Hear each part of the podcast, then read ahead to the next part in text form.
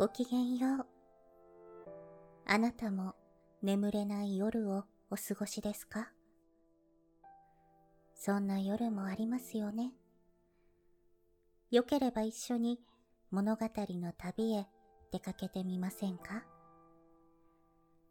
もしも旅の途中で眠くなったなら、どうぞそのままゆっくり休んでくださいね。大丈夫ですよ。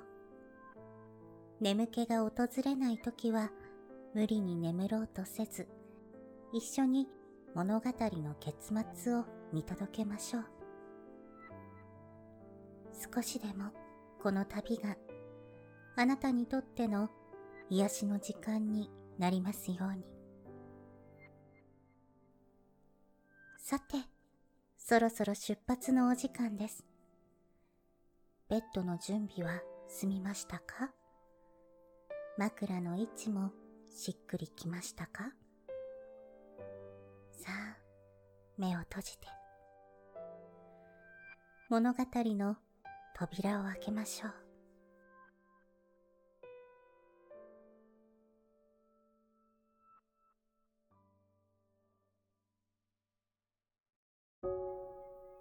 本日のお話は、土田公平作、探し物というお話です。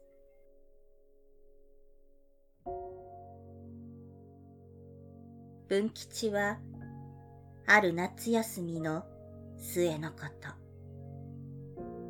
親知らず子知らずの海岸に近い、いとこの家へ遊びに行きました。そして、毎日いとこと一緒に浜へ連れて行ってもらって、漁師たちの網を引くのを見たり、沖の方にいっぱいに浮かぶ小舟を眺めたりしました。磯に打ち寄せてくるさざ波に、さぶさぶ足を洗わせながら、素足で砂の上を歩くのは、分けて楽しいことでした。二三日するうちに、文吉はすっかり海に慣れました。いとこに連れてもらわなくとも、一人で浜へ出かけるようになりました。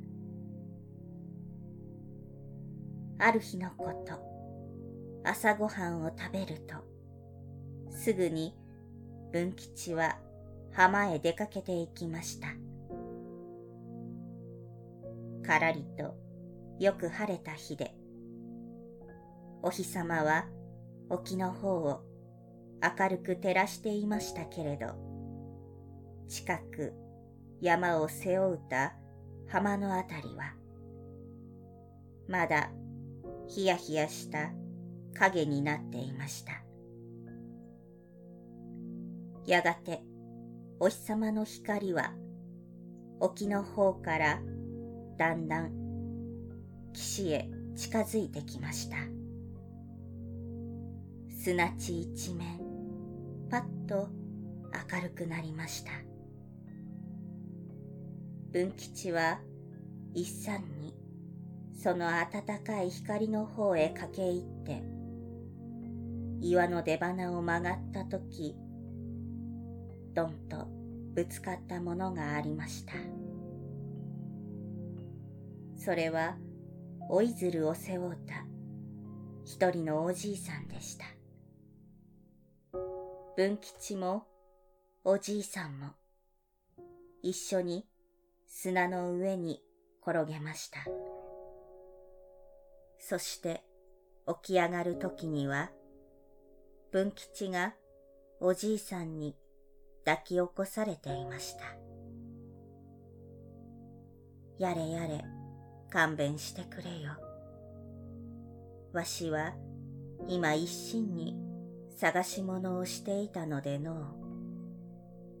うおじいさんはしわがれ声で言いながら文吉の着物についた砂を払ってくれるのでした。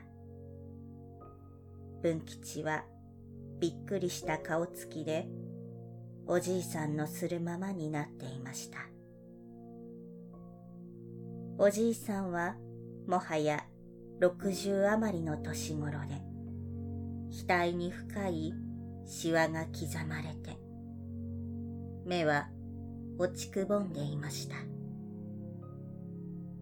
おじいさんは文吉の顔を見て、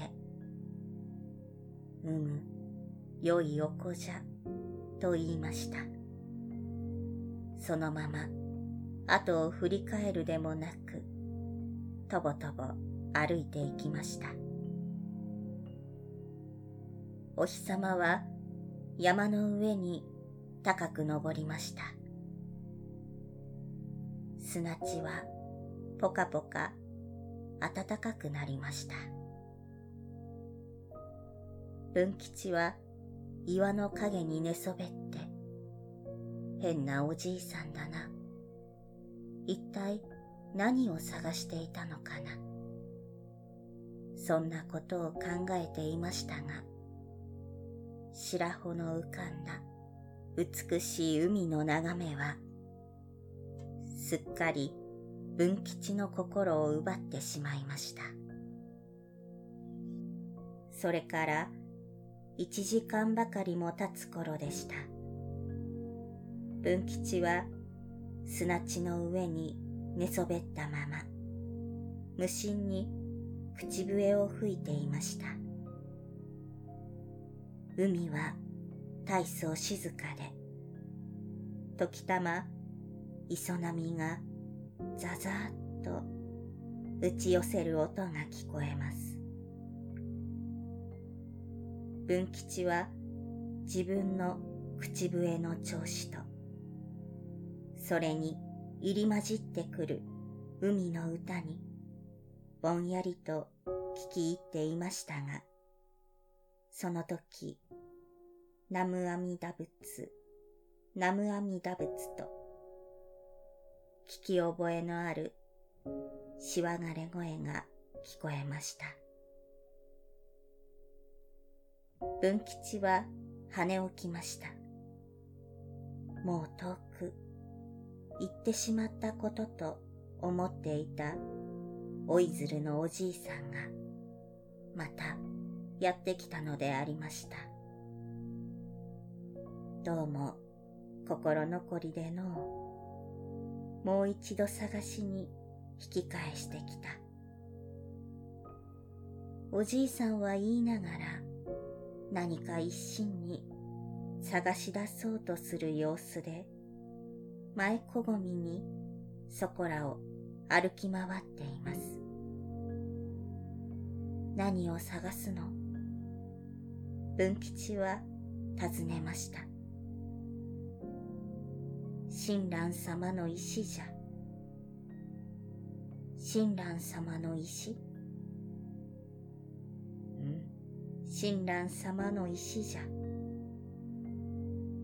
おじいさんは時々砂地に転がっている石ころを拾い上げて、ためつ、すかしつしてみては、ポンと投げ捨ててしまいます。ダメじゃ。これもそうじゃない。文吉は、ふと自分の足元に波に磨かれた綺麗な石ころが目に留まったのを拾い上げて、これじゃないの？と言いますと、おじいさんは、どれどれと一目見て、首を振りました。いや違う。親鸞様って何？文吉は尋ねました。親鸞様は昔のお上人様じゃ。生き仏様じゃ。おじいさんは前こごみにとぼとぼ歩きながら言いました。それが石をどうしたの？親鸞様がここをお通りになった。たっといお方じゃけど、こうしてわしのような変路姿でな。それが恐ろしく海の荒れた日で、親は子知らず、子は親知らずという難所じゃ。空、あそこに見えるじゃろ。と、おじいさんは、崖が海に迫ったところを指さして、あそこに見えるだろう。あの洞の中へ、お商人様はお入りになった。ところが、大きな波が後から後から寄せてきて、おいでになることができない。三日三晩、洞の中でお過ごしになった。その間、お上人様は、ナムアミダ仏、ナムアミダ仏と、石ころを拾っては、一時一時、お印になった。三日三晩といえば、えらい数じゃろと思うが、それが、このわしの目には、一つも見つからぬ。申し訳のないことじゃて。おじいさんの目は、その時、涙ぐんでいました。わしは、もう行くとしよう。と、力ない声ね。ぼんち、お前は良い子じゃ。精出して探すがよいぞ。こう言って、波打ち際の細道伝いにまた歩いていくのでした。文吉はぼんやり見送っていました。その追いずる姿が向こうの岬の端に隠れるまで僕は明日は家へ帰るんだ。親鸞様の石を探そうったってダメだがな。そう考えるとたまらなく悲しくなりました。その夕方、文吉は親鸞様の石のことをいとこに尋ねますと、バカだな。お前、そんなこと本当にしているのか？と、いとこは笑いました。だって、お遍路さんがそう言っていたもの。まだそんなことを言っている。親鸞上人はいつの人だと思う。700年も昔の人だぜ。だって、お遍路さんは本気に探していたもの。お遍路さんなんて何も知らないさ。僕の言うことが嘘だと思うなら、学校へ行って先生に聞いてみな。文吉はうなずきました。文吉の学校の先生は文吉の問いに何と答えてくださるでしょうか。